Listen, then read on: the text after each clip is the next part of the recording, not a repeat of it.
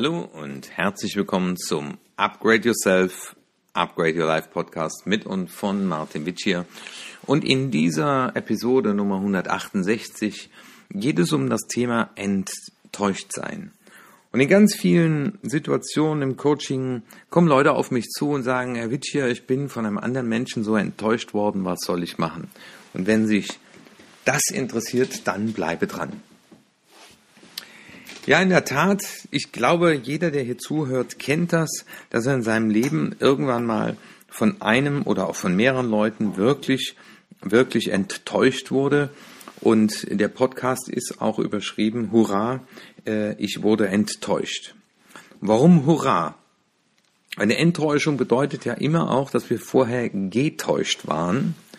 Und diese Täuschung, die erfolgt oft, weil wir unsere eigenen Wertemaßstäbe, unsere eigenen Regeln, unsere eigenen Verhaltensweisen, also vor allem unsere Wertevorstellungen ähm, als Maßstab setzen und erwarten, dass der andere das auch erfüllt. Und ich glaube, auch das Weihnachtsfest, was jetzt gerade kommt, ähm, birgt wieder eine große Fahr der Enttäuschung, weil auf der anderen Seite von Enttäuschung steht Erwartung.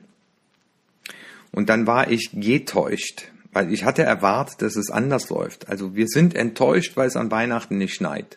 Warum? Weil wir die Erfahrung gemacht haben, als Kind, am Weihnachten hat es immer geschneit. Wir sind äh, enttäuscht, weil wir unser Partner sich nicht genügend Gedanken macht um unser Geschenk. Schließlich soll er uns doch überraschen.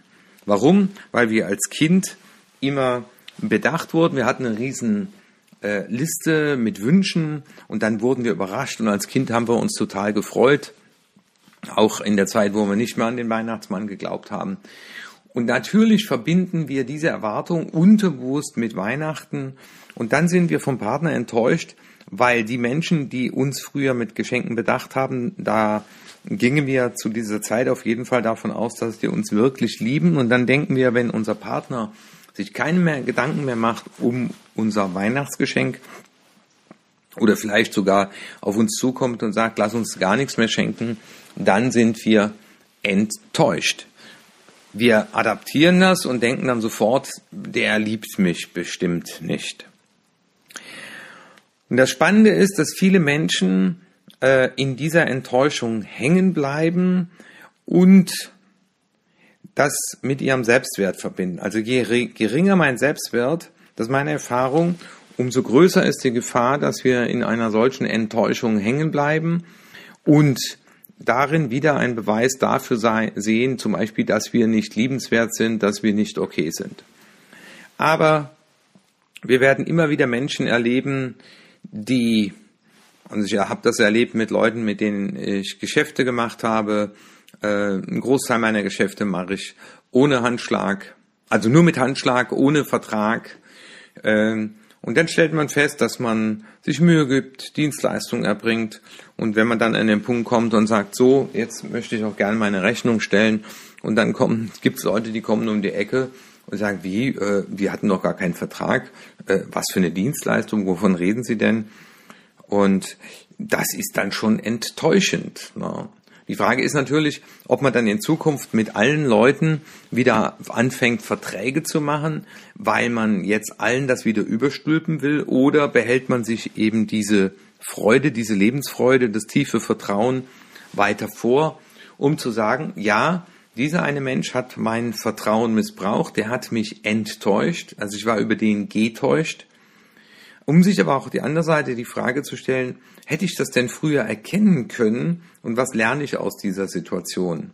Also bin ich vielleicht auch jemand, der zu früh Eingeständnisse macht, der froh ist, dass ein anderer zu einem nett ist und dann in Vorleistung geht, äh, für den Geschenke aussucht, äh, also in irgendeiner Form man sich Mühe gibt oder im Job übernimmt man für denjenigen Aufgaben, weil der so nett ist und geht davon aus, dass wenn man selber auch mal in Not ist, dass er einem dann hilft. Und dann fragt man, du könntest du für mich den Wochenenddienst machen, da habe ich eine Einladung. Und dann sagte, nö, wieso denn? Äh, musste dich anders irgendwie arrangieren. Und dann sind wir enttäuscht. Aber in vielen Fällen hat er ja gar nicht gegen uns gehandelt, sondern diese Menschen handeln meistens im Rahmen ihrer eigenen Interessen und zwar auf eine ganz äh, stringente, für mich auch teilweise brutale Art und Weise, äh, weil die wohl sicherlich erkennen, dass auf der anderen Seite jemand sehr nett und freundlich äh, doch für ihn etwas tut, äh, sehr vertrauensselig ist. Das ist ja oft die Basis von Enttäuschungen.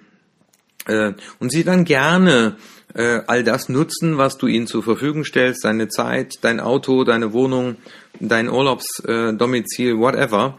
Ähm, aber sie haben längst nicht das im Blick, was du haben willst. Und wenn man dann an das Dramadreieck denken, dann glaube ich, sind wir oft enttäuscht, wenn wir so unter äh, einem Art Helfersyndrom leiden. Also das heißt, äh, wir spielen, nehmen gerne die Rolle des Helfers ein, damit man uns dann nachher auch dankbar sein soll und sind dann oft enttäuscht, wenn diese Dankbarkeit in keinster Form zu spüren ist. Und mir war einfach mal wichtig, äh, an dieser Stelle über das äh, Thema Enttäuschung zu sprechen, weil ganz viele Menschen auch hier am Coaching äh, Enttäuschungen äh, äußern, sei es über den Partner, sei es über die Arbeit, aber auch über die eigenen Eltern.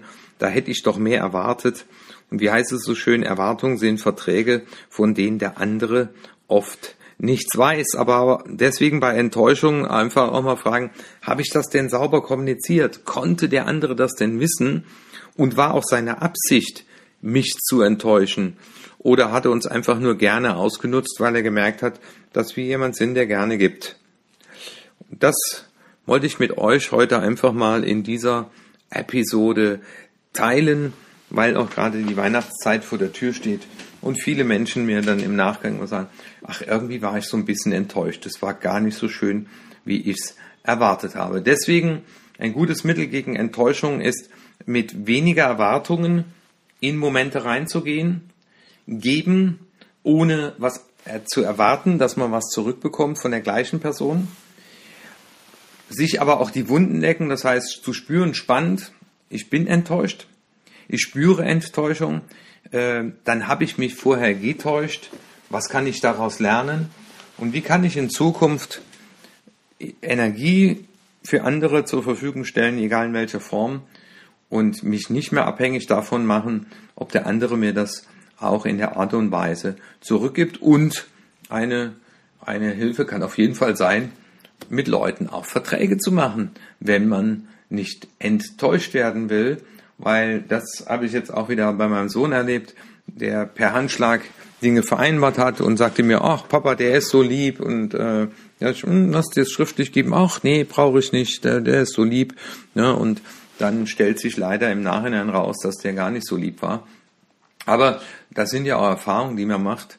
Äh, und von daher, hurra, ich bin enttäuscht, weil ich war vorher getäuscht. Ich wünsche euch eine schöne Woche und freue mich, wenn wir uns nächsten Mittwoch wieder hören. Euer Martin Mittier.